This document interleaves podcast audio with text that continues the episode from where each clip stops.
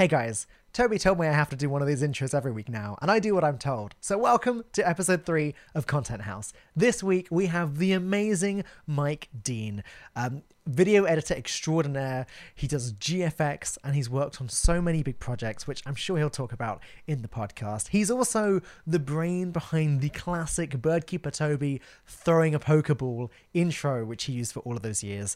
He had loads to talk about on the podcast, so I'm not going to waste any more of your time. Let's jump into it. Hey Toby, how was Annie Manga Pop? Yeah, that was good. Uh, It was nice to kind of feel like a rock star for a week. How'd the podcast go? It was really good. Zero and Jimoba were great. I've got Rep coming next week and Vikram coming in three weeks. So can you start our guest for in two weeks' time? Yeah, sure. I- I'm not gonna need two weeks. Well, I mean, people have schedules, Toby. We try and book these things in advance. oh, poor sweet summer, pretty dumb Dan. I'm a rock star. I'm Birdkeeper Toby. People are gonna want to come on my podcast. Okay, great. Like I need two weeks. Right. Just better find someone for the podcast. Let's see who's about. Message some friends. Sorry, mate, this is way too last minute. Toby, I've already been on the podcast. Don't you remember? Dude, I don't even live in the same country as you. What am I gonna do? Who wants to be on? Jake and Phoebe.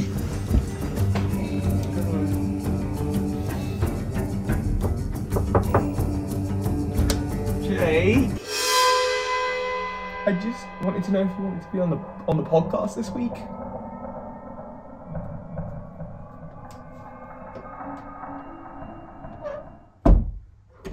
Okay. Phoebe, darling. I don't suppose you want to be on the podcast this week. What are you doing? I'm having me time. Okay. Oh no. I've not been able to find a guest for the podcast and it's today. What am I gonna do? Toby, who's on the podcast? I need to know so I can make the trailer. Ah, I don't know what I'm gonna. Wait, who's typing that? Sorry, who? As always, editor saves the day. And we have our editor right here. Welcome to episode three of Content House.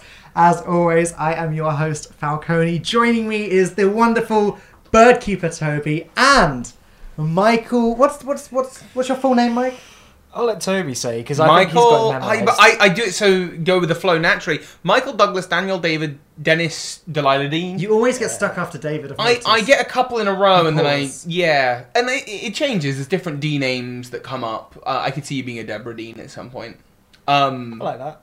Uh, so there's a bit of an irony here. We were talking about this earlier, in that like obviously we've we've sold Mike as the editor, except there's two issues with that. One, Mike didn't actually edit the trailer. Yeah. I, I did.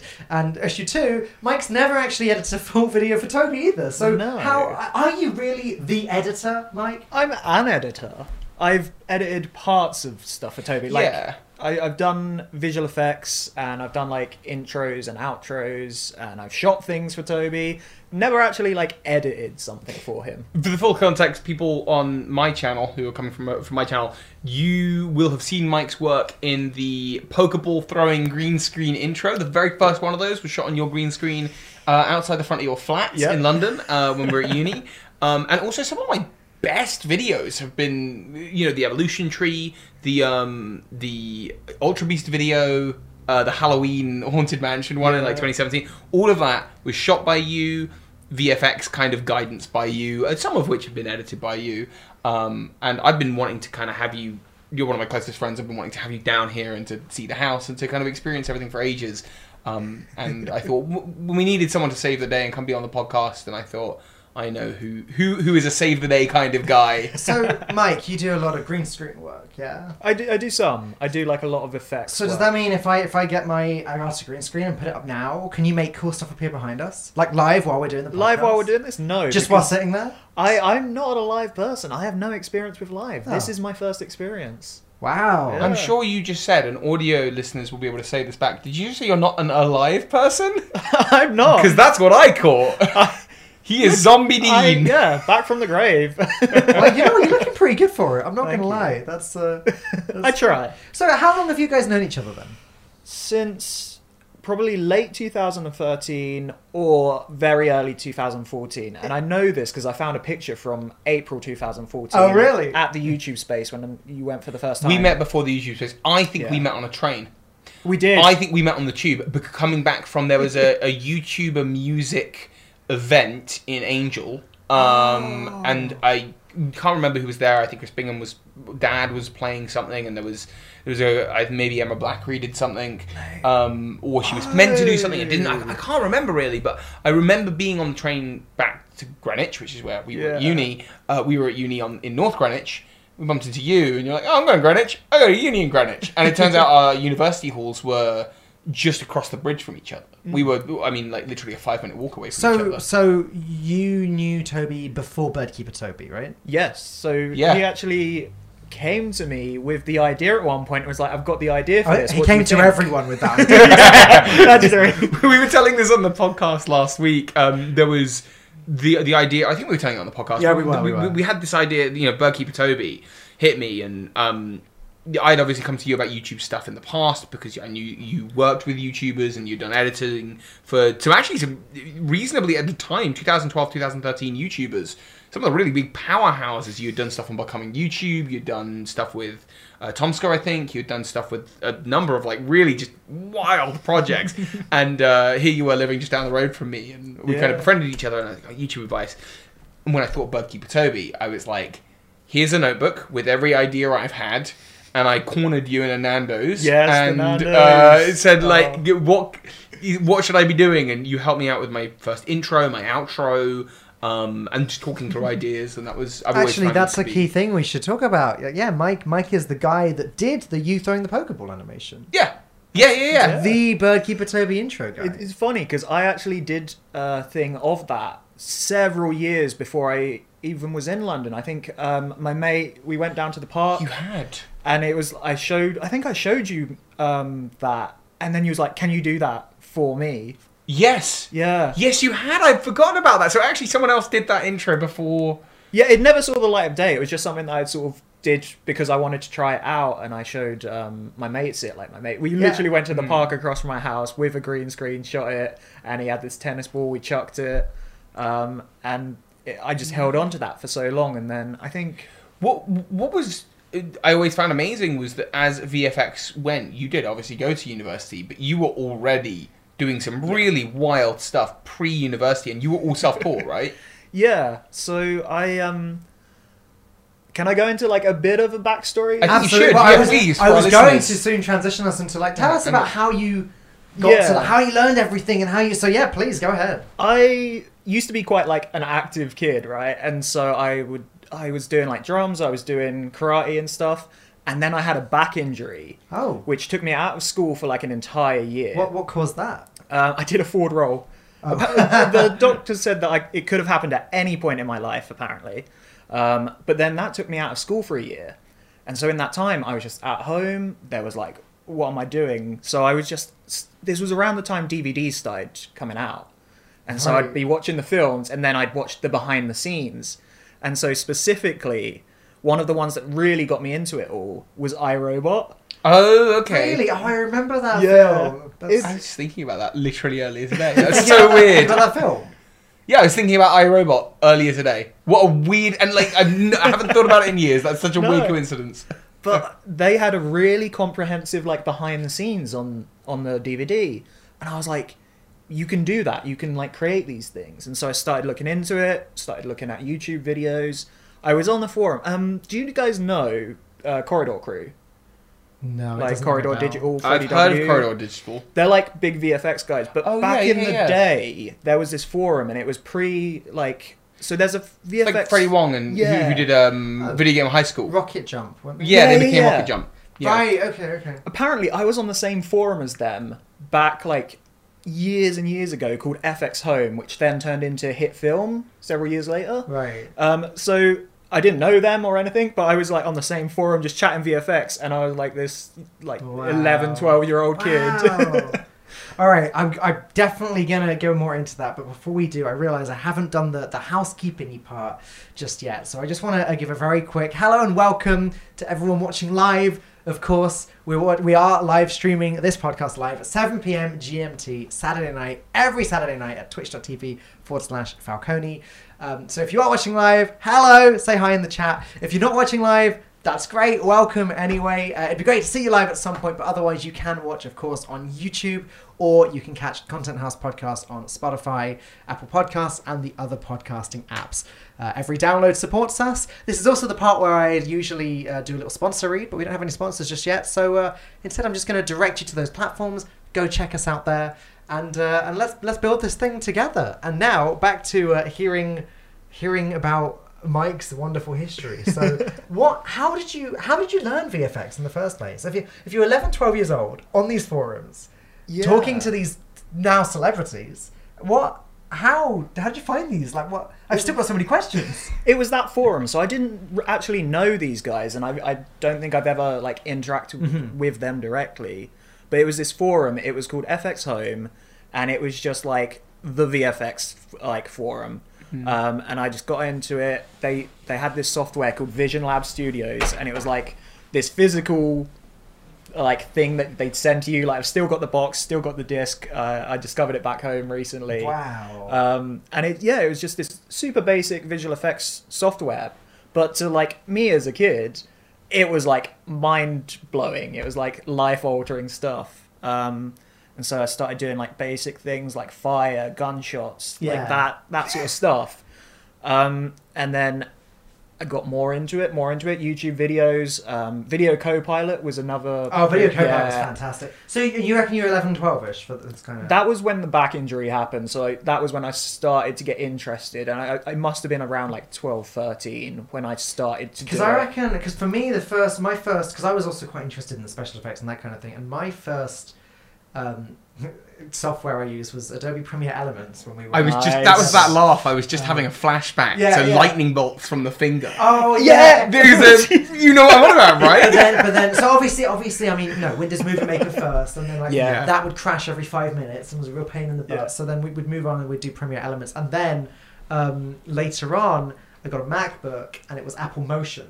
Did you, Mm, did you ever yeah. use I never did. I was a, like aware of it, but I wasn't actually a Mac user until I got to college. I mean, it's just bad After Effects, right? That's what it is. And I, I was definitely using Apple Motion uh, with no idea how it worked. It's like I'd, I'd move something around and be like, yes, I managed to make that move from there. To, that's what I wanted to do. Great. Like, I had no idea how keyframes worked or anything like that. I was sort of just bumbling my way through it. But uh, that was my first exposure to special effects. Nice. I, I yeah, I wish I had um, some experience with that because I never did, and I, I feel like I missed out on that. I I did um, Movie Maker as well. I did Sony Vegas. I did FX Mm. I never touched Vegas. Oh, that was like uh, eh, it's fine. You, I remember though this time of like Premiere Elements where it's like you you got discs, you your physical disc with the, the editing software in, and you didn't buy a licensing fee. You bought a copy of the software, Yeah, oh, those and it was days, a? Yeah. one-time fee. It's like pre-Creative Cloud It era. was, it was Premiere yeah. Elements, and then it was I, I actually I actually bought Final Cut Seven for my MacBook,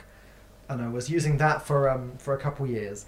Then Final Cut X came out, Final Cut Ten. Yeah, And obviously that very much changed the game, and all of the professionals are complaining, "Oh, this software." So, but for me, it didn't matter because like I, I wasn't a professional. I didn't really understand Yeah. how Final Cut worked anyway. So Final Cut was just fine. And then we went, we obviously went to uni, went to Ravensbourne, and, and we learned Premiere, like actually Premiere. they said you've got to get on board with Premiere, basically, or, or you're gonna have a hard time. You can use Final Cut if you want, but get on board with Premiere was the idea. Um, I resisted for quite a while. I think I went probably the whole first year not doing Premiere, and then eventually it just so happened that one one of my videos wouldn't export, and I just went, okay, that's it, and that was it. I learned Premiere, and then I didn't go back, um, even though I'm sure it was an easy fix. I just couldn't bother to find the fix. I'd rather learn a whole new software, apparently. Oh, it worked. Yeah, worked that's out. so so you were doing the basic stuff, the fire, the gunshots, and then how did it sort of evolve from there?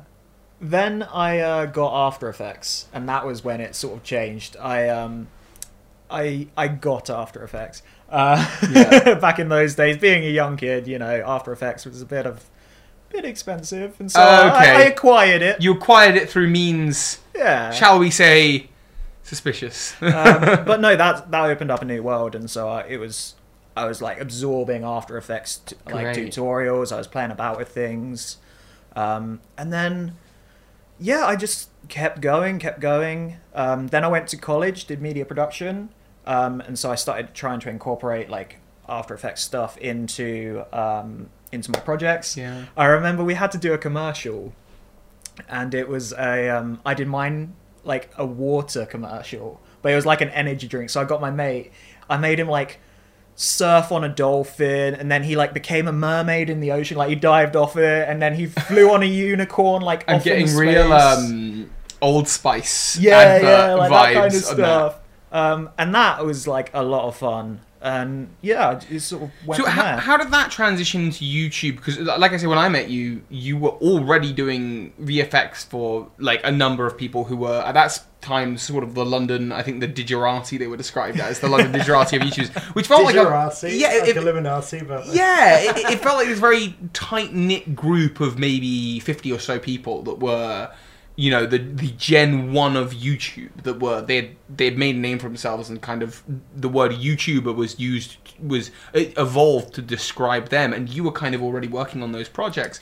How did that transition from college and interest to, to that happen? Uh, I moved to London, and it was to go to university, but I I was like into making YouTube videos, um, like vlogs and stuff, and I was like, I want to be part of the YouTube scene, and so I chose to go to uni in London, off like because of that, um, and then yeah, I. I didn't actually leave my halls for like three months when I moved down to London. I was like, I don't know London. I was a bit like sort of shy about the whole thing. And then one day I went to a gathering. It was like a Christmas gathering. Yeah, And then it was after the gathering. I was at the pub, and then at that like at that ga- at that gathering, I met a couple people. Um, my mate Matt Amos. yeah, I think you yeah, know. yeah, yeah. Um, we ended up working on a few projects together. But that night, um, we was at the pub. Someone got a call and was like, "We need some people to come to the YouTube space um, and be extras on a project." And it turned out it was uh, TomSka Christmas demolition video.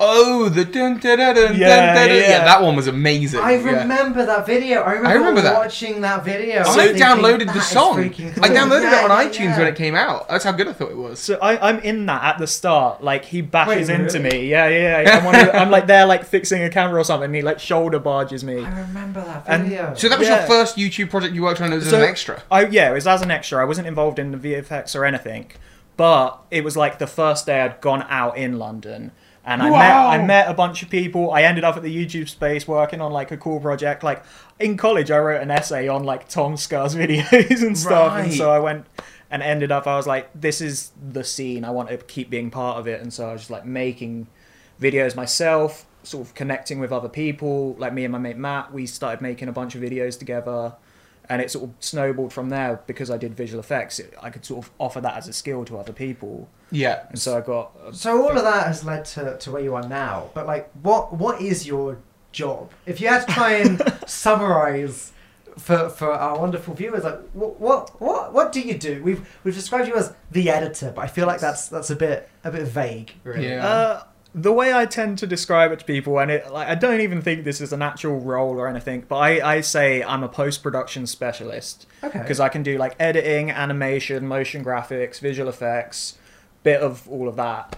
And so I'm like, it sort of covers that. It's all like the post production side. But I do camera work and I do photography and You did a bit of music as well. You were telling me in the car on the way I'm here. you- trying to get into You're it. dipping your toe in, which is good. I, I've always seen you as a very just kind of artsy, um, you're just creative, and I think you, like like you did when you were twelve, you tend to find things and then get really quite invested in them if they interest you. Um, because you sort of did that with reading, I think, a little bit, didn't you? Not that long ago. I feel like you Oh, suddenly yeah. became a great reader, and suddenly you were like, "Oh, I read everything now. What a Yeah. good habit to. Yeah, like, very I've, healthy. I've been telling myself for at least the last two years, I'm going to get into this habit where I just, just for 30 minutes before I go to sleep, I'm going to just do a little bit of reading. And then, Mm. like, occasionally I'll pick that up and I'll do it for about three days, and then it will just get lost or forgotten. Yeah. I'll, I'll, you know, get addicted to, to some YouTube series and I'll end up watching that until I pass out and that kind of thing. I do that as well. Like I, I now try and do it as like I have to read ten pages a day, and like I try not to miss more than one one or two days in a row. But I end up if I'm reading something, most chapters I'll try and end up reading, but they're more than ten pages. So I, I go in, I'm like ten pages. That's all I have to read. And then you want to at least finish the chapter. Yeah, And then maybe so- there'll be a cliffhanger. And Exactly, exactly. Is it non-fiction or fiction? You're Uh, it mostly tends to be non-fiction. I Yeah. want to get more into fiction. I do have a few books that I want to read, but um, yeah, at the moment I was reading a book on the train down, and I got so into it. what, what were you doing? It was. Uh, do you know Alan Watts? The name rings a bell. He's like a philosopher, I think. Okay. Like, he was sort of kind of like this hippie out there guy. Okay. Um, but I, lo- I love his stuff, and it was this book um, called. I think it's just called The Book. Um, Wow. But my mate James, I was chatting with him a few weeks ago, and he was saying you should read it. So I.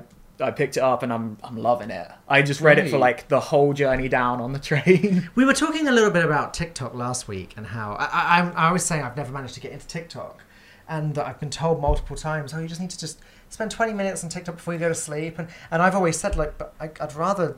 If I'm going to pick up a habit, I'd rather that habit be reading or something healthy. And I find that if I'm on a train or anything, my the, the, the instinctual reaction is to open your phone, scroll Yeah. through Twitter, scroll through Instagram, whatever. But I'd mm. love to be in the habit of just like, okay, I'm gonna read for the next hour. Yeah. I mean, I most of the time I do like to go on my phone. I'm not really a TikTok person myself, Yeah. but like I'll just listen to music. But there was something where I was like, I want to read today. I think it's because I just got into this book and just being invested in it. I'm like, okay, I'll read a little bit and then I'll listen to music, and it just sort of kept going and going. I think reading non-fiction is also, in particular, is very healthy, and that's that's the kind of reading that Mm. I I'd like to do. Like I'm, you know, I like to a Halo fan. I like to read the Halo novels and that kind of thing. But like I I, I really love the idea of getting into reading non-fiction, like self-improvement and that kind of thing. I think Things that are going to improve your life. Um, and I was I was really Yeah. into. I started reading a book um, a few months ago called Rich Dad Poor Dad. I don't know if you've oh, I've it. heard of it. I've not read it, but I've heard good things. Yeah, I was super into it. It was really, really interesting. And then again, for whatever reason, I just got out of the habit and then never, never picked it up again. But uh, Yeah. I want to try and get back into that. I will confess I have not read a full book cover to cover. This isn't something I'm necessarily proud of, um, but probably since I was about 13, and I'm now 27. Um, Fair enough. yeah, maybe 15. I Um, mean, you do other things though that are I productive with your time. So. I, I've, for the same reason, I've definitely thought about it. You know, I'll get in the habit, and there's chapters here and there I've read, or, or there are things that are like art books that I've maybe like, again that's like oh I can read the book with the pictures in it um, but it, it really is just like it's the medium of um, and I think it's we're, we're used to a world where you can have a screen open with the thing you're watching a screen open with the thing you're editing the social feeds on the right Yeah. and you can engage your brain hand and ears with multiple different things Yeah. at once a book what makes it healthy is also the thing that makes it really sort of unappealing It's at a first commitment. glance it's a commitment you've got to you know you say you've got to go in and do 10 pages and it's like i have to give 100% of my brain and attention to this thing which is probably in Yeah. today's world a very healthy It kind of sucks that we as human beings find that so challenging. It's so now. difficult. Yeah. But that is the world that we've we've, Yeah. we've been brought into now with mobile phone always demanding your attention. I mean, it's hard enough to have a conversation with someone without them whipping their phone out and checking the latest text they just got as it is. But like, you know, Yeah. re- reading just reading a book isolating yourself and getting lost in that world even playing video games nowadays a lot of the time people will be playing a game while watching a twitch stream or listening to music and that kind of thing And and when I was a kid, I loved it. This is the thing. When I was a kid, I absolutely adored. There was nothing better than jumping into an Anthony Horowitz and just like Oh, disappearing yes. Oh, into, into that Yeah. world. I loved it. The Horowitz horror books. Um, I, I loved it. Ju- yeah. was um, horowitz um, which which Stormbreaker. Stormbreaker. Yeah, Alex um, Rider. Alex Rider. Th- he had another series didn't You were talking about the the, Diamonds, detectives, the, the, Diamond the Diamonds. Tim and Nick Diamond. Yeah. The the um the what was it called? What was it called? The the, The tomato, the, the Malteser. The, the tomato. It was something oh, tomato. Maltese Falcon? No. What was it? I don't know. I loved that. So I wasn't into the uh, the Stormbreaker series. I was really into. he had another the one which I, I really liked. I actually only just recently got rid of the book, because I'm never going to read it. Which was the Power of Five, which was about five kids who it, they had like a past counterpart from thousands of years ago, and dark forces are moving in modern day, run by corporations and shadow puppets, and there's all of these ritualistic sites across the world, and these it's the destiny of these five kids to across the five books find each other, realize they have these powers and save the world before it ends again. And it was just like such a mystical thing, and like I've never seen an adaptation of it anywhere, and I just I loved it. But um, I got to book four, and then book five came out. I've owned it. Uh, I got rid of it recently because I've owned it for about a decade, and I just haven't I haven't had the interest. I think I started reading that, but I never Good, got, really got good. into it. Oh, I really liked uh, Darren Shan. I don't know. He had like this. Um, he had like a couple sort of like, horror series. Um, and so it's like the Demonata series, and it was all like sort of grotesque demon things happening. Um, and he did the, what is it? It's like this vampire series. They got like a film out of it. It was like Cirque du Freak, I think it was Okay. called or something. Um, the the film wasn't very good, but I remember enjoying those books. So, how healthy do you think reading is, Mike? 'Cause that's what we were kind of talking about. But like, do you think it's a like really positive thing, or do you think someone like Toby who, who doesn't read at all, do you think it just doesn't matter that much? Like, what's your I think it's sort of down to person, like think- individual. I mean, I don't think it doesn't matter. I think it would. I think my life would be greatly improved if I read lots of nonfiction. I just, in the same way that I think my life would be improved by going to the gym twenty four seven. yeah, sure. You know, I I think considering you haven't read a book since you were thirteen, I know. your vocabulary is really good. Thank you. So I try. like, um, just, I'm in good company. That's just something genuinely something that I've sort of picked up and been thinking to myself over the last few weeks is that dang, Toby's vocabulary. Do I drop words, really- fancy words Yeah, you sometimes? do. You do. Um, no, I'm ge- genuinely. Yeah, and thanks. supposedly one of the things that obviously reading a lot does is improve. Like, and maybe it mm. would be a lot better if you read more. Maybe. But, Oh, like, probably. I, I, I probably. It's it's one of those things. Like I said, going to the gym, reading a book. Yeah. It's these things Meditating. that meditating is like exactly one of those things where it's like You, you meditate as well, Mike? yeah, oh, like you it. do. You're big It's- into it. That is something else. I've been trying. To, I've been promising myself for years now. I'm just gonna five minutes, five minutes t- tomorrow. I'm gonna start meditating, and then I'm gonna do it every day. And it's just, it's never stuck more than one day in Mm. like a month. And then See- I'll remember it, and then I'll do it once, and then I'll stop again. I can't just do it, um, like sit down and do it. I have to follow like a guided meditation. Yeah, there's yeah. there's Okay. one particular that I just listen to over and over again. Oh, again. yeah. I, I sort of haven't diverted from it. I've What- tried other what- ones. What is it? I'd love to Uh, try and try about it. plug. It was one I found on YouTube. I think it was called like by a channel called like The Honest Guys, Okay. and it was just this guided meditation, like relax. I can find it for you. It's Send a me the link picture of a later, beach, yeah. but it's the one that just it worked for me. It's like 20 minutes, and I I listen to it like almost every day. Wow. and do you think that that improves your life? Yeah, I think it's very good for like de-stressing. Why me. don't we, at the end of the day today, why don't we? I mean, I don't know if that's a thing that you do socially, but why don't we all sit down and I'm put it on and just sit in the living room On- and, uh, Do it on the post show.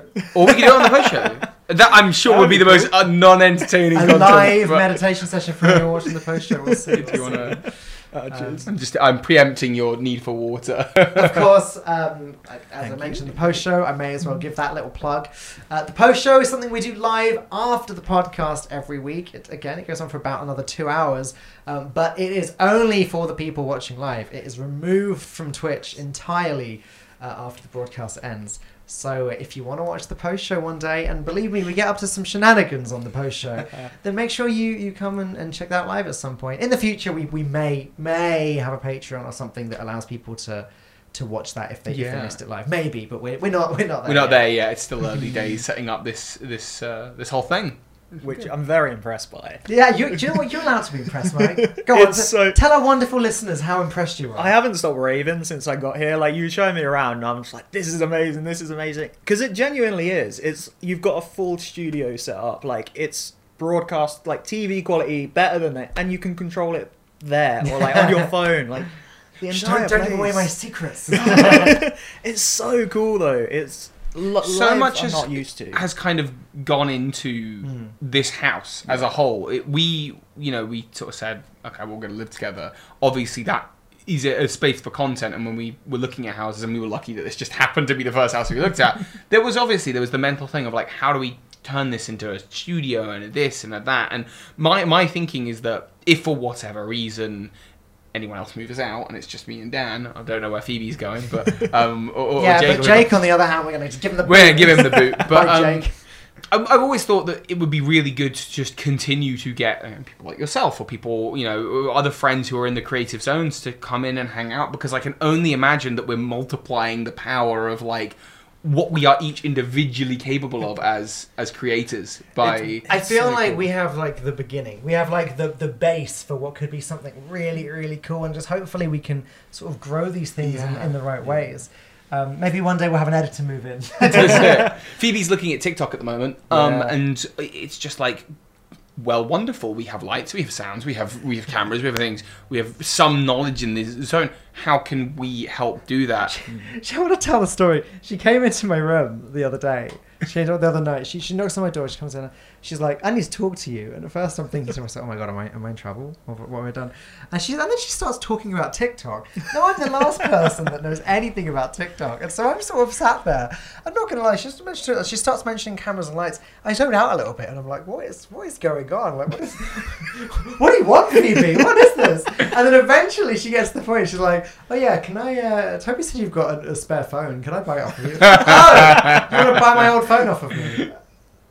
Of course you can. Yeah. But for the first like, I want to say two to three minutes of this conversation, I was so. You were just sitting there going like, is it the washing up? Is it like the washing machine? no, Have I done starts setting wrong? TikTok, and I'm sitting there like, what? It's like an alien language to me. Where is this going? Like, Am I dreaming this? so you don't do TikTok or anything No. in that vein at all? I there was a period of time where um, where I had I had Jamal, who you know. Yeah, yeah. He, he was he was making daily TikToks for me Hmm. um, for the stream and everything back when I was sort of in my Among Us hype phase. Um, but it never it, it never really grew. I was never really able to grow the sort of YouTubey, TikToky, shortsy area enough to, to justify it. Big in the gaming scene. I think so. I think for the right people, um, I think that it, it can be. Um, it's just about getting the right amount of content. It's very difficult to, to sort of justify spending too much time on it because obviously Mm. you can't really monetize it unless you really Yeah. grow, blow, uh, blow it up. And then there's all of these websites that I have signed up to uh, over time where you can they literally you can post a Twitch clip onto the website and then it will like it'll be like okay drag over your face cam okay drag over the gameplay that you want okay and it will instantly like reformat Oh, the, that's the, pretty the cool. clip for you. Uh, it, like it's that's what it's for. It's for reforming reformatting Twitch streams in a way that looks good on TikTok. Mm. but uh, uh, then sort of so many people use those it's difficult to stand out doing that and it's it's very difficult to justify TikTok I think uh, unless you you can sort of pay someone good money to spend a good amount of time on. It, it really feels like it's one of those things that um, if I wanted to do TikTok and I wanted to do it right, because I also work with Jamal, uh, who will have probably have on at some point. Uh, actually, no, I know for a fact we've got him coming on uh, in a couple of weeks. But We will uh, definitely we'll have definitely have Jamal. but um, he, I had him sort of doing a similar thing for me, and what we found is actually immediately. It really took off, um, and my TikTok account did really, really well, and I was like, it was Yeah. hit the ground running, and I think you know we got up to like twenty thousand followers over the course of a couple of weeks. I thought, Nice. amazing. And then it just stopped. And we were looking back at the TikToks and we're saying what ones worked, which ones didn't. And I was able to find no correlation between what ones worked, what improved it, what didn't, this, that, and the other. Um, and I just decided that I think with TikTok, it's one of those things that you can have these sites reformat stuff, you can repurpose content, and maybe some things will stick, maybe some things won't. But if you want to get good on TikTok, you have to dedicate yourself to TikTok. I'm a YouTuber. I've got Instagram, I've got Twitch, I've got Twitter, I've got these other elements that I'm playing with. I do not have the time and ability to dedicate myself to to TikTok. And funnily enough, the one that did the best on TikTok was uh, our reactions to the last game announcements.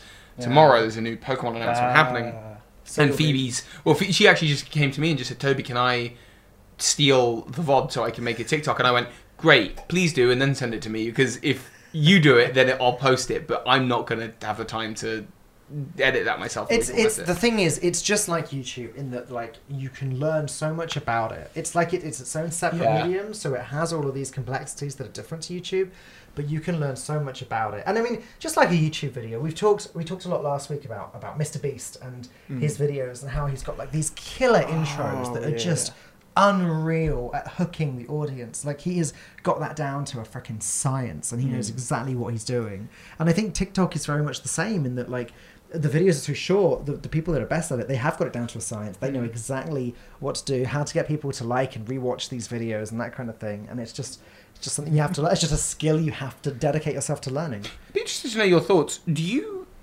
see a world where like so so many of these filters for TikTok where they can make it look like you're doing anything? Do you see a world for for VFX and TikTok, or is it are you going to get destroyed by filters, or do you do you think there's yeah yes? Oh, you've got filters are getting so advanced. It scares so me. It good. scares me. It scares me to think that like I put so much into the sort of making a physical space, uh, and it scares me to think that the, AI there- is just there gonna- could be a day where someone can just like make a filter that looks better than my studio. Like I don't know that that scares me.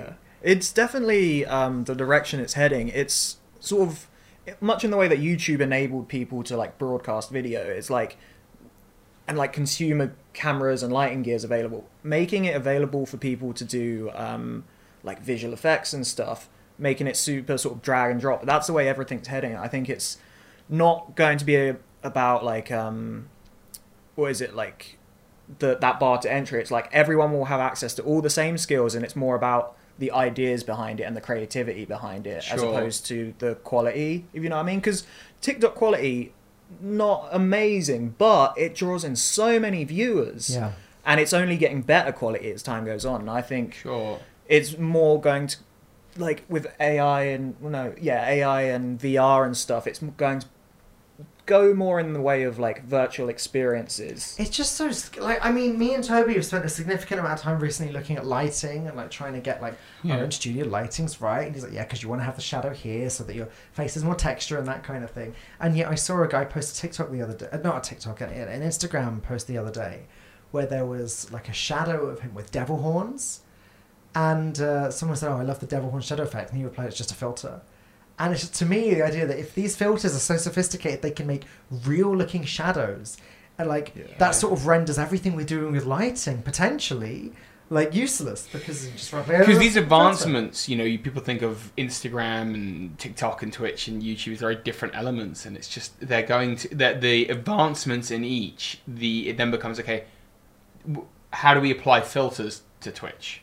How do hmm. we apply live to to vertical video? And uh, like they just they cross pollinate and they content's going to some wild places. Yeah, like you look at Un- Unreal Engine, like the stuff that can come out of there, like live, like you got all games being made in it, but you can have like virtual experiences. right And so it's, I, I genuinely think, in much in the way that people make videos, everyone's going to be making experiences that you can just like hop into and hop out of. Like you've got um, concerts in like, uh, is it Fortnite and stuff Right, like that, right, like virtual yeah, concerts yeah. and things. Yeah, yeah. That's the way I think Is that things are going. the next frontier? That's what I think, prosumer yeah. video games and experiences. Am I right thinking there was it. was it Ariana Grande recently did a concert in Fortnite? I Did she? think. Most well. likely.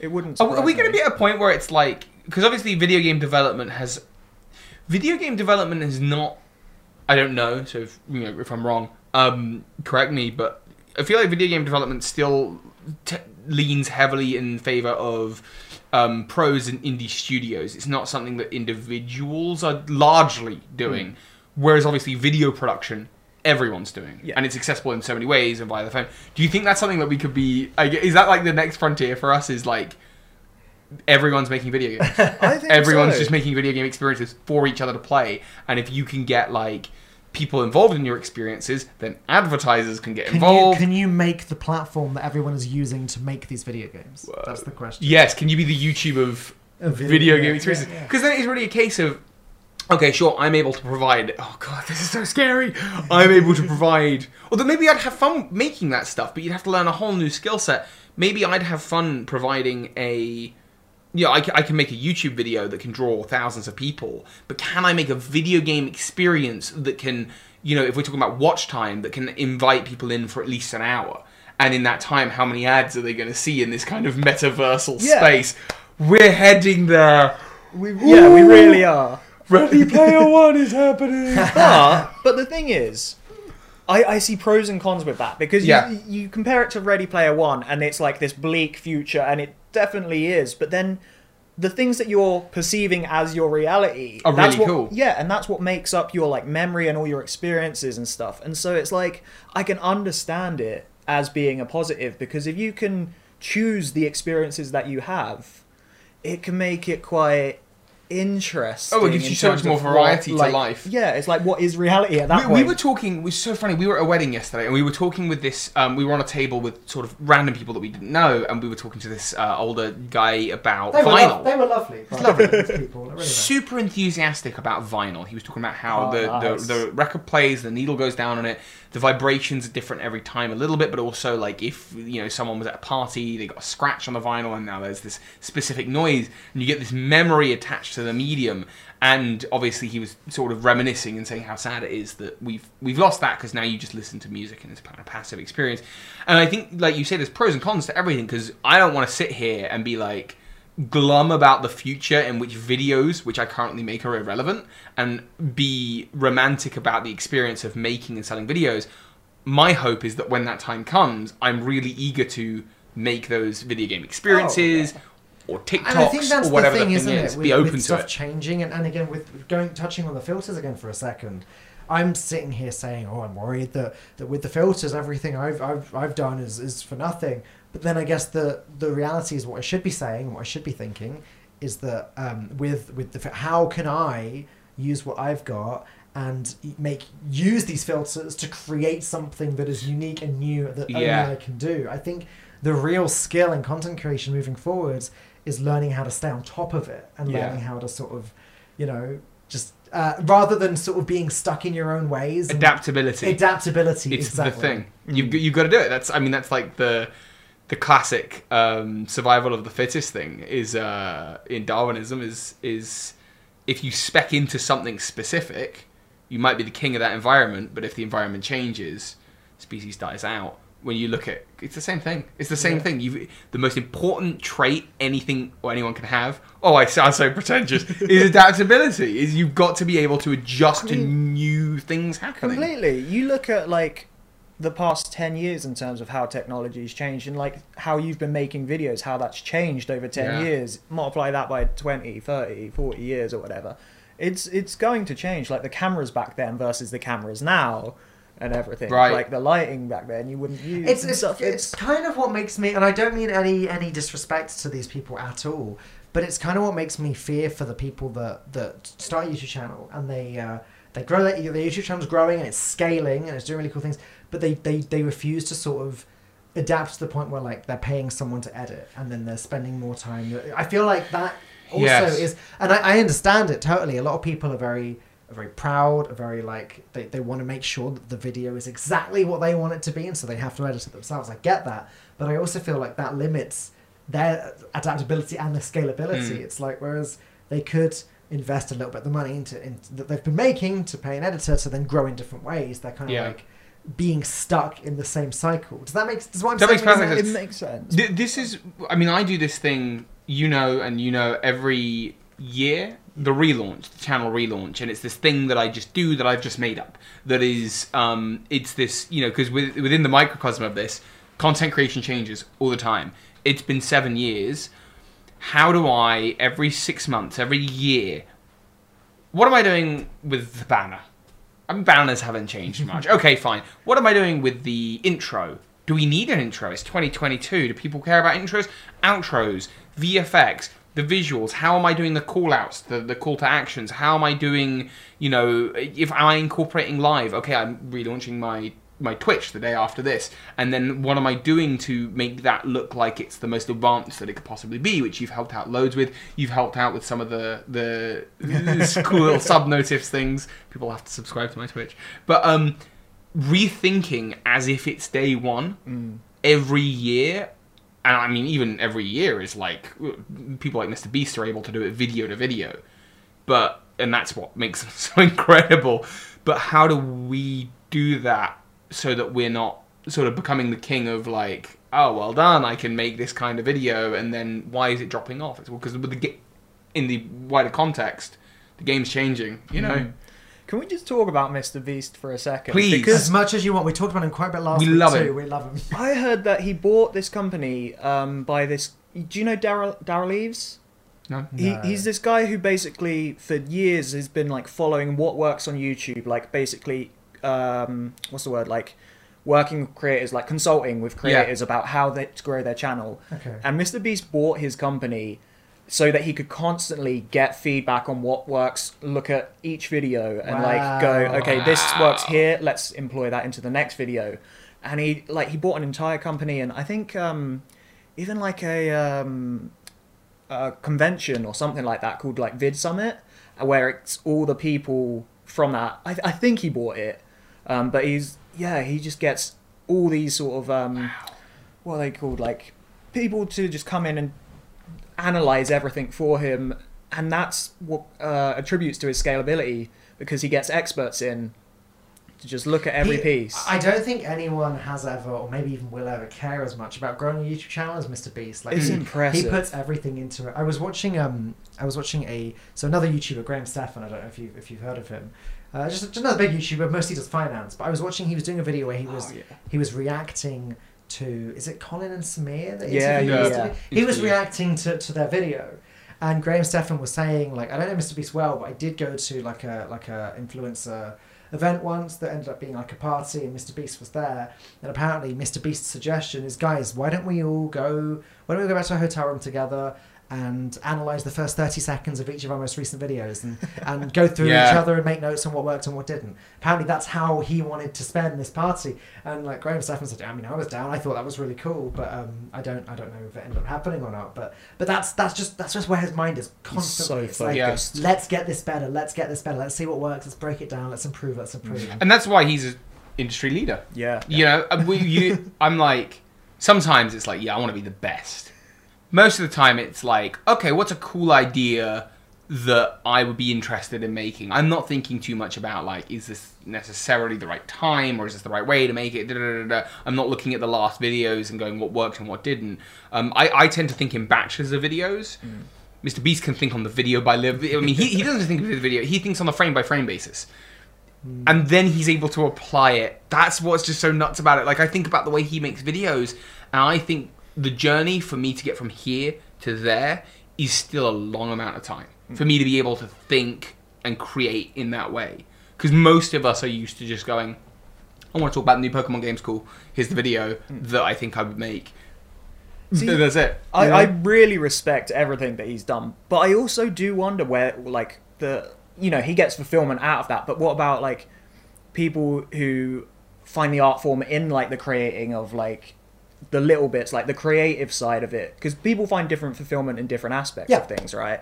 And so I do wonder about the people that are more invested in like, oh, I want to, I don't know, spend time doing animation on this, and it will take them hours and hours to Mm. do, and like how they can scale without like jeopardizing. That's that always been an area that YouTube has struggled with a little bit. I Yeah. think, is because Yeah. with always like.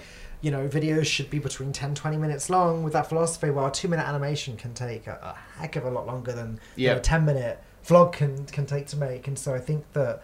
I don't think it's. I think that's something YouTube's been working on, but it's something that they've I think always struggled with. the, the wonderful thing about YouTube is it's it's everyone's got it, and so I mm. think there will hopefully always be audiences and spaces for these types of creation. It's not you know we're talking about Mr. Beast as an industry leader. Oh, it's yeah. not like in ten years every video by every creator will be an it will be a Mr. Beast video because our filters make it so. It's it's really just a case of like it's clear he's constantly pushing the boundaries, but I think there's like there will always fingers crossed be a space for little old me making my Pokemon videos. I'll try to be the best at that. There will always be a place for animators. It may not always be on YouTube.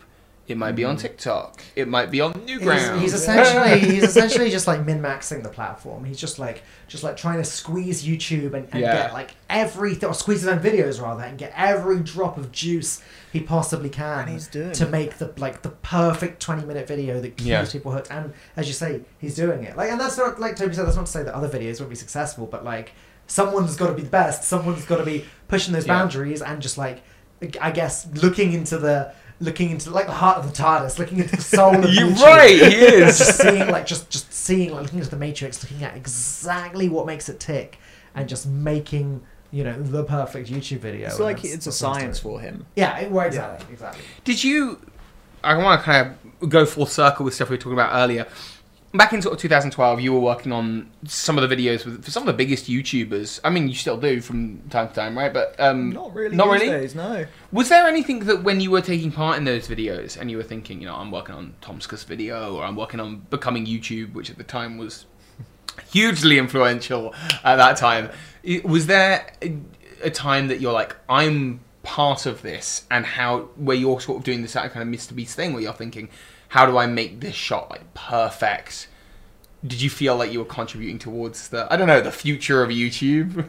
definitely at that time I was like, how have like almost like that impost uh, imposter syndrome of being like, how how am I here? Because this is what I set out to do before I moved to London. I was like, I want to move to London, be part of the YouTube scene, and then I was doing it, and then it was like, I don't know, it was kind of this this weird thing of yes, I'm here, but then it's it's constantly changing. There's new videos, there's new things, and as well, like I don't know. There was always this separation because it wasn't me making the videos. It was like I'm a piece of the puzzle almost, and so it was like it was a lot of fun. But there was also the thing of it's not my success. It's like my um, Sure. contribution, if you know what I mean. And so I think that's why I scaled it back. Like I, I went sort of more um, advertising route, which Yeah, yeah, you know, it's where the money is. And with the pandemic, it's like that was a safe bet. And I, Sure, I'm sure. slowly starting to shift back to doing like visual effects and things now.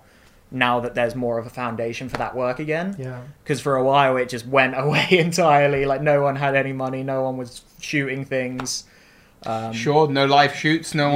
one's. Yeah, you've got to you're you've got to rework old content because Yeah. no one's going anywhere to shoot anything, which makes sense. Um, but I'm, I am now going back into that field again, and it's it's very satisfying to be because there was a point where I think I got so overwhelmed just doing loads of visual effects that I, I said to myself, I'm never doing this again. Um, I was working on it was a, a pilot for this show that my flatmates made, and I was working on it and I was doing like all the visual effects for this like pilot and the project got done. It was around the time of the pandemic. I was like very anxious and I was like, I'm done. I'm not doing visual effects and I just stepped away for ages. Um, yeah. Fair enough. But now now I'm going back into it and I'm finding it really nice and really sort of satisfying for for the soul. So, what advice would you have for anyone trying to learn visual effects, trying to improve visual effects, or trying to trying to make that their career? What's the like? Let's say, what's the number one piece of advice you would give yourself ten years ago? Um, hmm, what is that? I don't know. Maybe I tend to get work that I enjoy off the back of making things that I enjoy. And so it would put more time into making things for myself as well as other people. Because other people, they'll see stuff that you can do and then be like, Yeah. oh, I want you to do that or do something similar.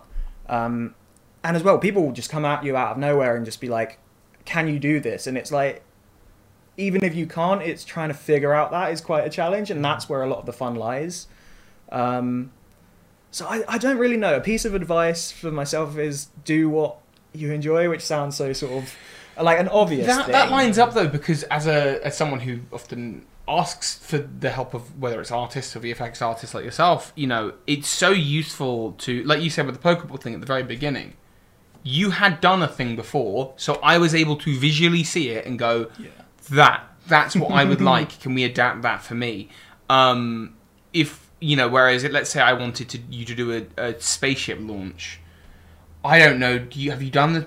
How do we do that? And it's like, would you do that? How much do you cost for that? Whereas if you've spent some time making something you'd enjoy, someone sees that and goes, "Oh, I'll go for some of that." Hmm. Actually, and then you're able to just kind of provide that service, and you know exactly how long it's going to take you. Yeah, I Um, think a lot of the funnest jobs that I've had have been off the back of things that I've made and people have seen and then been like, "Oh, can you do a similar thing for me?" Okay. Because it's I put the time into doing things for myself, and then they- they'll just be like, "Yeah, that's cool," and so it just gets me work like that. Yeah. And so I think it's sort of satisfy yourself first, and then Yeah. things will come along. Hopefully. Well, there you go. That that is that is some good advice. Um, but mostly, you're. I, I can't remember if we talked into into any education about at uni. Did you were you studying this or? I was studying um, film and TV production. Okay. But I, I had been doing visual effects and film for a while. So you're that. mostly self-taught. yeah. Yeah, using websites like Video Copilot. Video and- co- Copilot, YouTube, Indie Mogul back in Yeah. the day. Um, yeah, stuff. all, all that good stuff. We Film would, Riot. I would just say, because we've done a number of shoots together now, Mm. where it would be for Birdkeeper Toby, where we would say, um, like the evolution tree, and it would literally just be a case of, I think usually I'd have a frantic idea, and I'd say, Dan, Dan, Dan, I'm going to do this thing. And you go, okay. Classic Uh, uh, Toby. I, I'm really passionate. It's He's going to be had really this fantastic. life-changing idea. Yeah, I must do it in the next five minutes. right, right the second. you'd get a call. I, I'd maybe I'd get a script or some bullet points or a framework, and then I'd call you and say, "Mike, Mike, Mike, this an amazing idea. Um, can you do this?"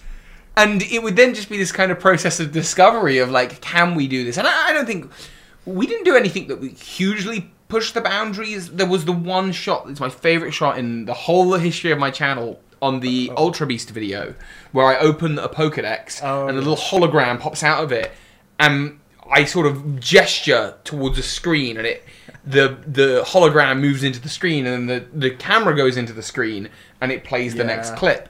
And it was this is like a four second sequence, but it was the mo it was the most incredible thing that we got to do was this four second sequence. That was a great video because we was on the set as well. We were shooting it. We would like That was the one of Blade Runner set. Yeah. Yes. That was I think one of my favorite videos we've done together. the oh it's well, I mean me too me too that was that was That's one of a the best very ones. cool video. That was um, um cool. that was a way of working where it was, and, and sort of the way we do our skits actually for the podcast, where we go, look, we really don't have a lot of time.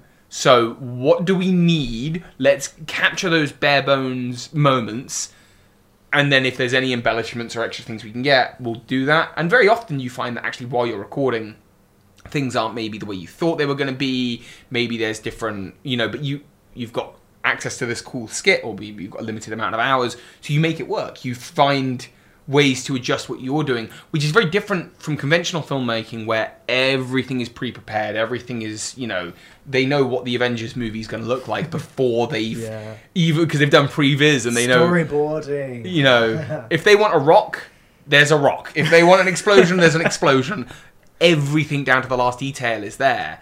Um, the only variable is really if an actor comes up with something on the day, but whereas what we do and what I think I makes online video so special is it is you work with what you I, have. I disagree, Toby. Okay. Um, because I actually storyboard this entire podcast. I've planned out everything. All three gonna- shots. That we're going to talk about. Well, no, every topic of conversation. Mike's, Oh, yeah. Mike's facial expressions and everything. They were. They're all according to the storyboard. There was a full briefing beforehand Yeah. about what I can and can't do with my mouth. and, exactly. like, yeah. And you're doing a great job, by the way. and this is the bit where I act you. surprised. That's incredible, I'm Dan. not surprised because Says the script. because you know. I know, but the script says that I was surprised and that I should then say that the script said that. But no, you're right, and I think that is something that makes that makes YouTube so special, and I think it's something that makes Twitch and Live Yeah. so special. Like people, in, in a funny way, people enjoy it when stuff goes wrong. People, Yes. people, people enjoy the, the the flubs and the live stream fails and the. Those uh, are the best TikTok clips. They're There the- was um there was I I've, I've definitely talked about this on, on stream before, but not on the podcast just yet. One of the last times I worked for Blizzard. This is not the reason that it was one of the last times I worked for Blizzard. Uh-huh. By the way. Okay. But uh, I was I was I was in Bucharest in Romania, uh, commentating over um, over Masters Tour Bucharest, um, Hearthstone event, and it was the final match was taking place, and the two casters were working on it. And I was there, ready with my microphone to basically present the trophy to the winning player, to introduce the member of Blizzard to go and give a little speech, and then I was d- d- to be there during the, the trophy raise moment. And uh, for whatever reason, we, we were supposed to rehearse this, and it never the rehe- we didn't have time to do the rehearsal in the end. So the rehearsal was skipped, and so the awards part went horribly, horribly wrong.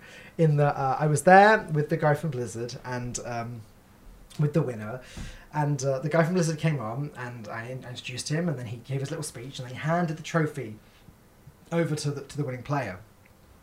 And what followed in the next like 15, 20 seconds was horrendous. Firstly, me and, and, and the guy from Blizzard both thought that we were walking off in different directions, so we walked into each other, like live on broadcast. Brilliant. And there's like, I don't know, 60,000 people watching, something, something like that.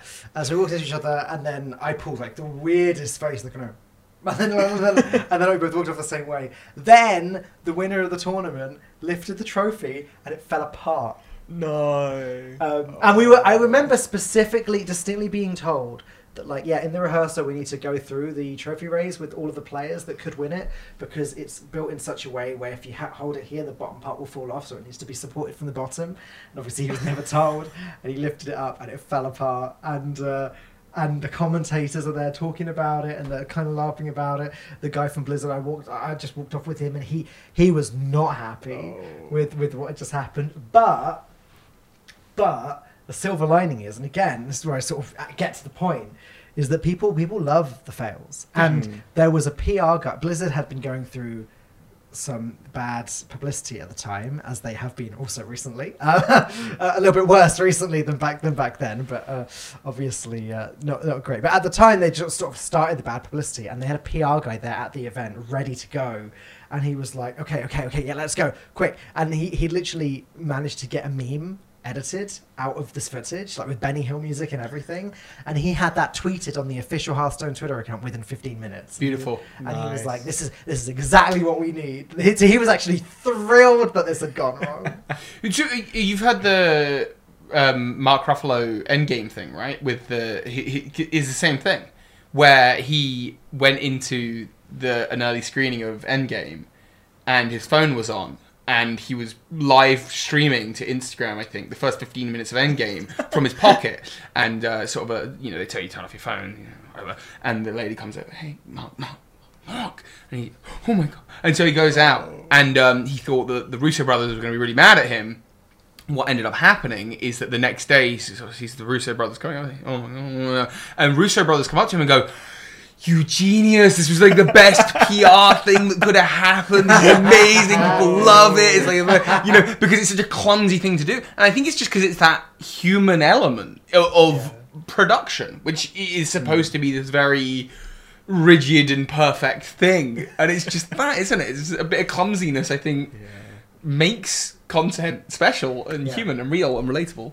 There was a clip I saw recently, actually, and I, I'm not like that into the gaming side of things, so I don't know whether this is a big clip, a small clip, or whatever. Mm-hmm. But there was this guy who was like streaming, and he yelled "help" or something. And his window was open, and some police were walking by, and so they came in, and he, he didn't know that was happening. He had his headphones on, and they just sort of came up behind him on stream, and he was just like, "Is everything okay?" And he was just like, "Oh yeah, I'm just streaming."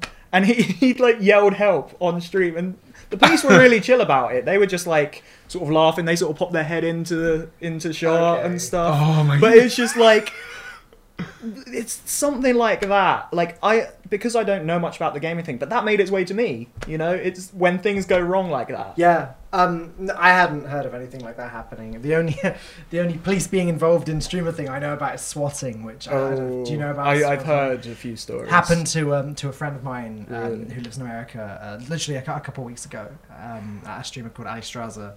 Um, not not fun, not No. nice. No. Whoever whoever sort of organised that, just just horrible horrible human being. Bad things should happen to them. But yeah, um, The people that do that don't isn't like they can get arrested for that though, right? Probably. I hope so. Yeah. Because what they don't realize is that if you're, you know, if you organize a SWAT on someone, you're risking those people's lives. Yeah. Hmm. Their pets' lives, anyone else. You know, especially if they're, I don't know, let's say they're a streamer, they're playing a game that has gunfire in it, right?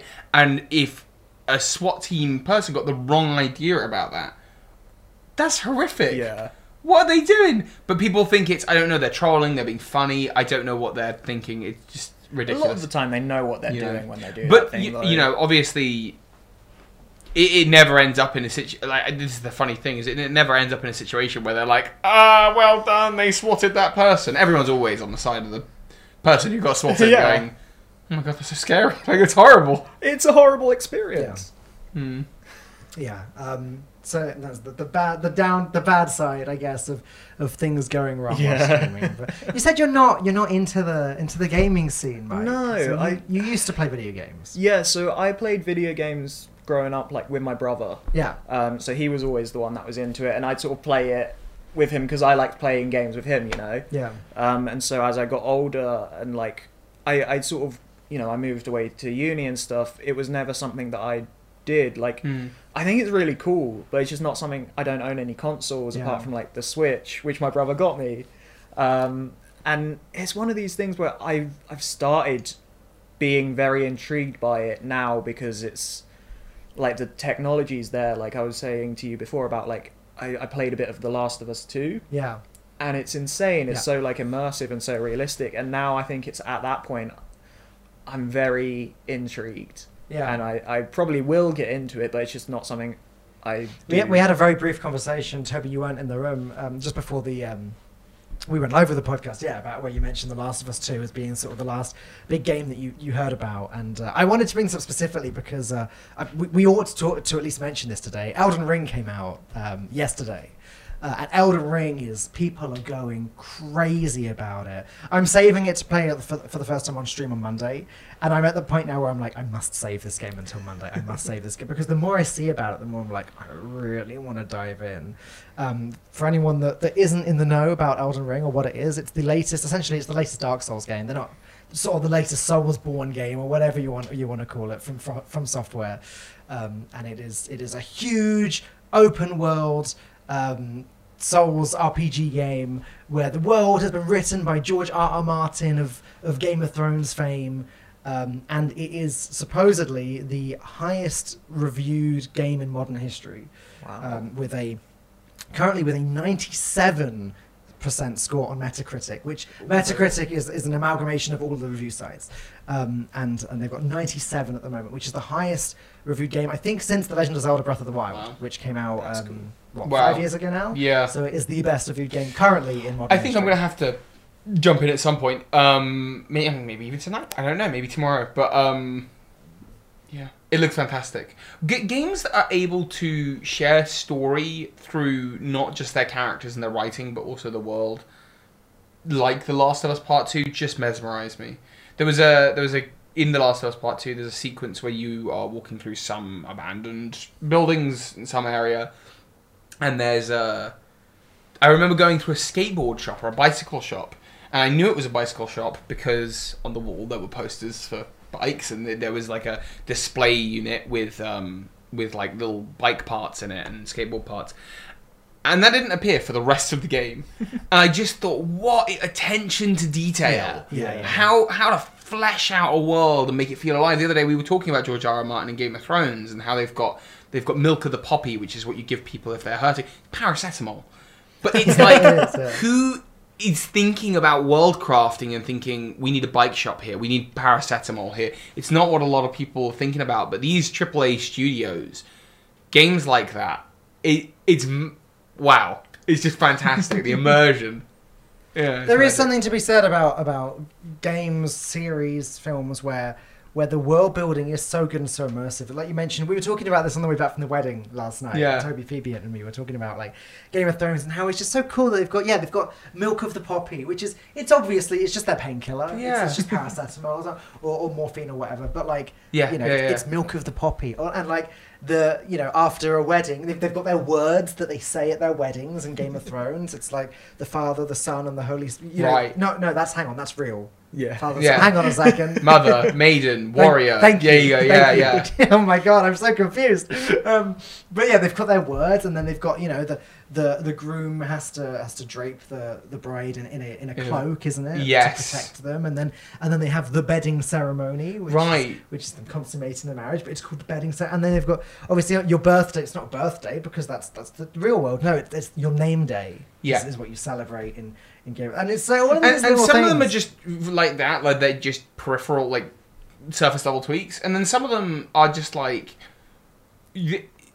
it's enough of an embellishment that it really makes you think, oh, wouldn't it be cool if we had like I don't know, not a wedding ceremony, but like I, I we were talking about weddings because we had just come back from one, um, and it would be really cool. Like I think if the words, like if there were different words, or if they were changed to be I don't know, the mother, the warrior, the smith. The like, I think that would be really cool. I mean, people probably do that. People who are like massive fans of Game of Thrones, they have like theme weddings, and they must do that. yeah, right? but you don't want a Game of Thrones themed wedding because there's like so much that can go wrong. you, you, you don't you don't want to attend a wedding in the world of Game of Thrones. You don't. stop. That's always bad You news. don't, don't want to. Like, that's that's yeah. If you know anything about Game of Thrones, you know stay away from the weddings. Weddings.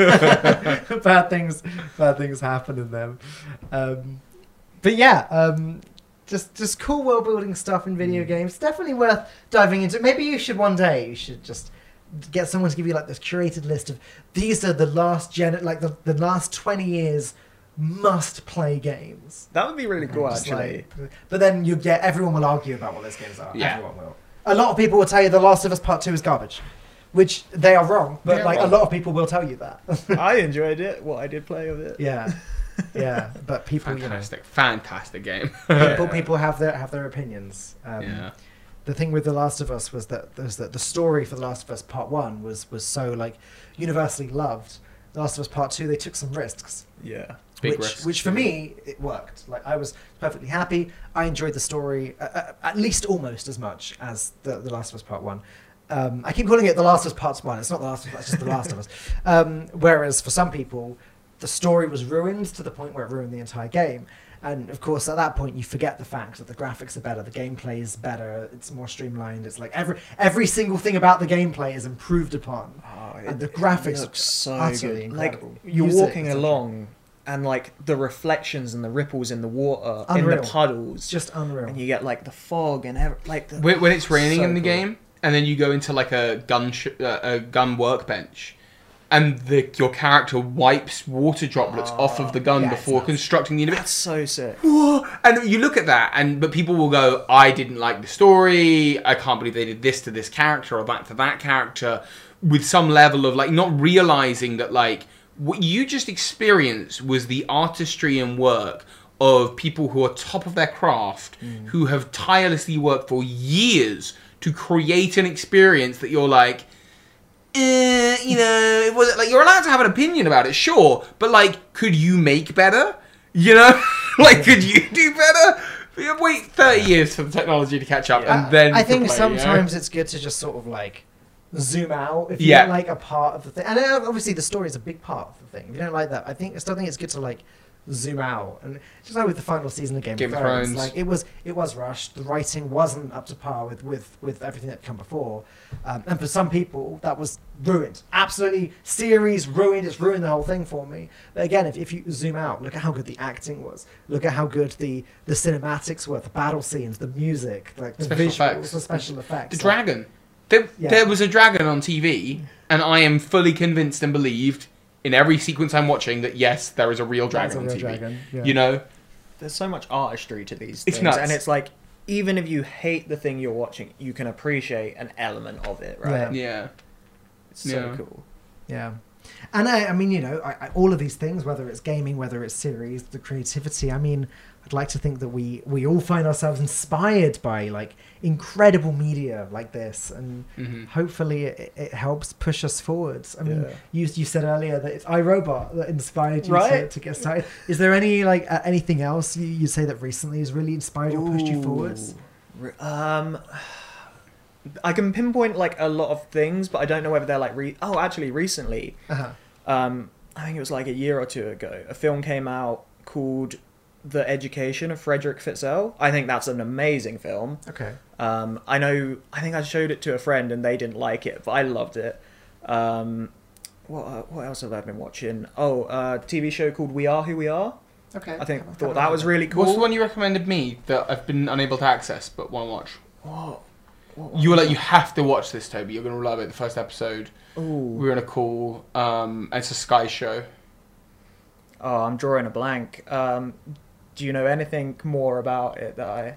I mean, Gangs of London was really cool. That's a No, Sky I show. I can't remember. I can't remember what it was. I can find it in Uh, our chat We'll, at some we'll, point. we'll find it. We'll talk about it later. Yeah. That I don't know. There's a lot of things around at the moment that I'm really loving. Did you did you watch? Um, and I bring this up because I feel like it's it's it's a, a thing that basically a lot of creative people.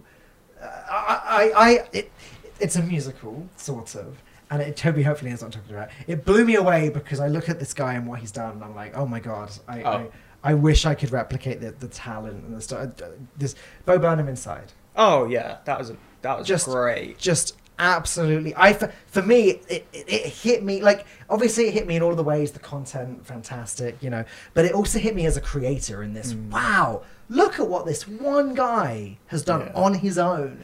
Using, Yeah. you know, some foot pedals to control lights and that kind of thing. When we first watched it, you said to me, "You said, I can't believe he's done it all," and I went, "Well, he probably you know, didn't shoot it all himself." And you went, "Well, of course he has. Like, why would you think he hasn't?" And I'm, I, I realized the reason I thought he hadn't was because how incredible it was that yes, in fact, of course he's done that. That's exactly what he's done. That's the point of it. Is he's done this whole thing himself? I, I just, I don't know. It, it, it that hit me, and also, I mean, I've Yeah. watched it back about five times now. I'd still listen to the soundtrack like every single week, and I just I, something about this. It, it's, it's probably, yeah, I'd say it's the best piece of media that I watched last year, and I'm even mm. including Spider-Man: Far From Home in that. That's I think for me, Bo Burnham Inside just, it just hit me in this, in this insane way. Well, as a feat, you know, I mean, again, like Spider Man, again, they knew what that film looked like the year before it was made, and it's made by loads of people. And that's not to d- diminish the artistry of those people. No, it's just no, that, of course, those people set up in that scenario with that budget, they're gonna be given the tools to excel. You know, someone like Bo Burnham, it's you know, of course he's famous. You know, he's got money and he's got whatever, but he's still an individual who's putting on an entire production hmm. just like that. There's more to be commended there. You know. I just I look at him, I look at what he did in that special, and it's like it, it, it hits so close to home because it feels like that it's a, it's it's levels deeper than what I'm doing, but that's what I want to do. I want to be like him. It's interesting because we were talking earlier about like sort of relinquishing control and like giving people like other people to edit and things like that. But for him to do it all himself, Yeah, he had full control and was able to True. craft it exactly as he wanted. And so it's like depending on what you're trying to accomplish, like different things like matter. And I think for something Mm-hmm. Very like true. that, it couldn't have been done or wouldn't have been as in like impactful if other people. if other, if it was like yeah all of this and then editing by someone else Yeah. um I, but i think a lot of people i mean he's had a lot of time he's i mean he's just an exceptional human in terms of artistry and craft um He's got it all as well. He can sing, he can write, he can do comedy, he knows cameras, he can edit. Like, Yeah. like just, but he makes me feel like I'm not enough. but I, I think a lot of people, you know, for the most part, we do rely on production teams. We require, rely on other people. One of the first things we learned at Ravensbourne was, okay, right now you're all shooting, filming, editing your own stuff. By the end of the year, hopefully, by the end of the course, the hope is that you're you've got a team and someone specializes in this and someone specializes in that because collaboratively that is the best way to hmm. to do s- stuff and you know like even in this household we're doing you know i do youtube stuff i'll do the thumbnails i'll do this you help me out with twitch streaming setting that up. Um, and i'll still come to you if i need vfx because yes i could spend a lot of time and energy trying to do it myself and it would be very impressive if i could do it myself. But i'd rather move on to the next project or start working on the next thing. I'd rather come to you That's the um, thing. It's like and try and work something out. Yeah, it, it's really dependent on what you're trying to accomplish because you can spend like years working on one thing, and all you've got is that one thing. Yeah. Or you can just go project to project to project, and you've learnt so much from this catalog of things. And so, I don't know. Is this strange thing of like, do do you like focus in on doing everything yourself or spreading it across other people like, and developing in different ways? jack of all trades master of none but Yeah. Burnham Yeah, well, I think that's the thing. It's master of all all trades trades. it's unhealthy to look at him because he's Yeah. just like this god of everything. it really is. Do you know what you, you did that I really like? My favorite VFX shot of yours that you've done is the one in Becoming YouTube. You've got a shot of Jack's mate as the devil. Oh yeah. And there's like fire in the background, fire in the foreground, that he's got like his eyes and he says, You're gonna be here for like a long time or something like that. And then like his eyes light up with sort of demon fire. I really want to do something like that sometime. I'm down. We should do something cool. like that. Yeah. We should find me some you, body you want your eyes to light up with demon fire? I would love my eyes to light up with demon fire. It's just finding the right excuse for that. But um, Is there like a hell should. Pokemon? I mean, Or yeah, devil there's Pokemon? Giratina. Big you big go. topic of conversation right now. So yeah, Is Giratina a hell Pokemon? yeah. The distortion world is like a. It's a less um, Western idea of hell, but it's kind of a more more Japanese interpretation of like Oh. the underworld is the distortion world, and You say about how you like haven't read a book, but you know all these different things through the Pokemon world. Like, Yeah. all, like that's so cool. Well, everyone You- learns in you different get- ways, Yeah, exactly. know. Toby watches a lot of YouTube. Yeah. And the thing is, it's information going in. I don't, that I don't think reading's necessary if you're Oh, you're still lots of the information goes out, but you you know, like you, like my big thing. I'm not going to go into it. Is is like I'm on the keto diet, but um, like I did the last night. Sorry, I'm thinking bored about the wedding. And I'm the the guy next to me, he was telling me about vinyl. I was telling him about keto. He was like, "I'm gonna remember this really boring conversation I had with someone about keto." He was saying But- the thing about keto is that it makes you really boring at weddings. Yeah, which is great. Um, but like when you are interested in something and you're passionate about it and you're trying to learn and you're actively participating in the process of learning, you know, I'm not gonna like. I still don't feel like I know everything there is to know, and I feel like I've learned things that I need to sort of re-listen to and relearn. But um, you know, I spent hours and hours and hours digesting as much content as I've as I have food. There was that really Yeah. good video that uh, Loxton. did, I've watched right? that Yeah. video about five times. Yeah, because I remember It's like a two-hour about video about keto. So I've watched it about five times, and I'm still not 100 percent on everything. I'll rewatch it and try and work out, or like I'll why does keto do X or Y? I'll like rewatch it and try and uh, ingest that to to yeah, so so that I can have discussions with people like we had this morning. And you're like, no, no, healthy, and I can hopefully come up with the actual answer as to why. Which even this morning, the reason I was thinking about this is because I feel like I quite struggled to come up with the reasons why, and it's like I should know that. Why don't I know that? Go back, watch it, understand it, You learn it. were, you were very. I was a little bit afraid. I was, I regret. Don't you talk about my keto? Genuinely, how it felt. I ran, I ran away after like. don't you talk about any about my Like, oh keto God, diet? That, that is some. That is some aggressive passion coming from Toby. Yeah. there. But I realized, like, you know, I do know those things, but why do I know those? What are those things? And then going back and trying to, which I haven't yet done, but um, I mean, that's why YouTube's great because it's a resource for learning. it's Like, always it's- accessible. Do, do you know what, Toby? If you want to talk about keto properly on the podcast, I know that our personal trainer wants to come on. We can book him in. Oh, you can have a proper that would make me so uncomfortable. Let's face do it. off with, with Chris about, about, about keto. We should, we and I'll, should. I'll, I'll mediate the conversation, and you guys can. We just- should, yeah. No, that would be That would be- terrifying, but we should do That'd be a really interesting. He's a really fun guy, but um, He'll just. I mean, his argument will be that it's, and then he'll say a swear word. yeah. yes, it's true. I You're gonna watch have out to for get him like a on the podcast. bleep button. I mean, I, I have one on my Oh, notes really? well. So yeah, I, I mean, I, I can, but like, I, I would, I would have to like preempt him swearing, and Yeah. Yeah. Yeah. I can use it for myself just fine. But when it, when it's other people, not not so, not so much, not so much. I bring a whiteboard on for the visual lis- watchers. for audio only, I'm sorry you don't get the whiteboard display. Yeah, we try, try and make this podcast as as uh, as I was about to say watchable, but that's not the word. As enjoyable for you audio only listeners as we possibly can. I don't think we we rely on, Hopefully on visual stuff too too much. But, Yeah. uh, and I, ho- I hope that, that you guys are able to, to enjoy it regardless of of how you choose to watch it. And Mike, I hope that you've you've enjoyed coming on and hanging out. I have. I was. I'll be honest. I was a little bit apprehensive because I've never done something like this, but it was a lot of fun. Everyone says that. Like, like I mean, even when, even when we did, because we we ran a podcast um, in 2020 briefly. Well, I say briefly. We did like 16 episodes, of it. and that was that was all online. It wasn't all in physical space, but it was kind of the same story there. I'd have guests on. They'd be like, "I'm nervous," and then after that, they'd, they'd be like, "Wow, that was." That was really easy. I don't Time's know- flown by, I don't know yeah. what I was worried about. This is, this is over so quickly, and and I'm I'm gonna just blow my own horn a little bit here. I'm kind of like, yeah. I mean, as an esports host, this is literally what I do. Is I yeah. I guide a conversation and make sure everyone's comfortable and happy and sounds good and looks good. You do a good job. Thank you, thank you. I do I do my best. But yeah, I'm just just glad that you've uh, glad you've enjoyed your time. I actually have no idea what time it is. Even I don't. Wow, it is it is eight thirty. We have we have been live with the podcast for over an hour. I think we are pretty much approaching uh, wrap up time. So, Mike. Hello. Is there anything that we can promote? Anything that we can? Any, anything that you'd like to shout out? Um. Oh, I don't know. Shout out, mum. i don't know. I mean, I I don't really do a lot in terms of social media and stuff, but I have Twitter and Instagram. Um, if you want to hire me for some work, hit me up on there. I guess. There you go. Is, Yes. is there Yeah. anything you've worked on recently or working on now that you can talk about? Um. Ooh, I don't know whether I can talk about the stuff that I was telling you. Yeah, that's why I, I didn't want Yeah. to just jump in with that. But um, in terms, like a lot of my stuff, like I was saying, has been advertising work. Um, but I'm looking to get more into like doing more visual effects, animation, motion graphics stuff. So Mhm. I'm open to new things coming.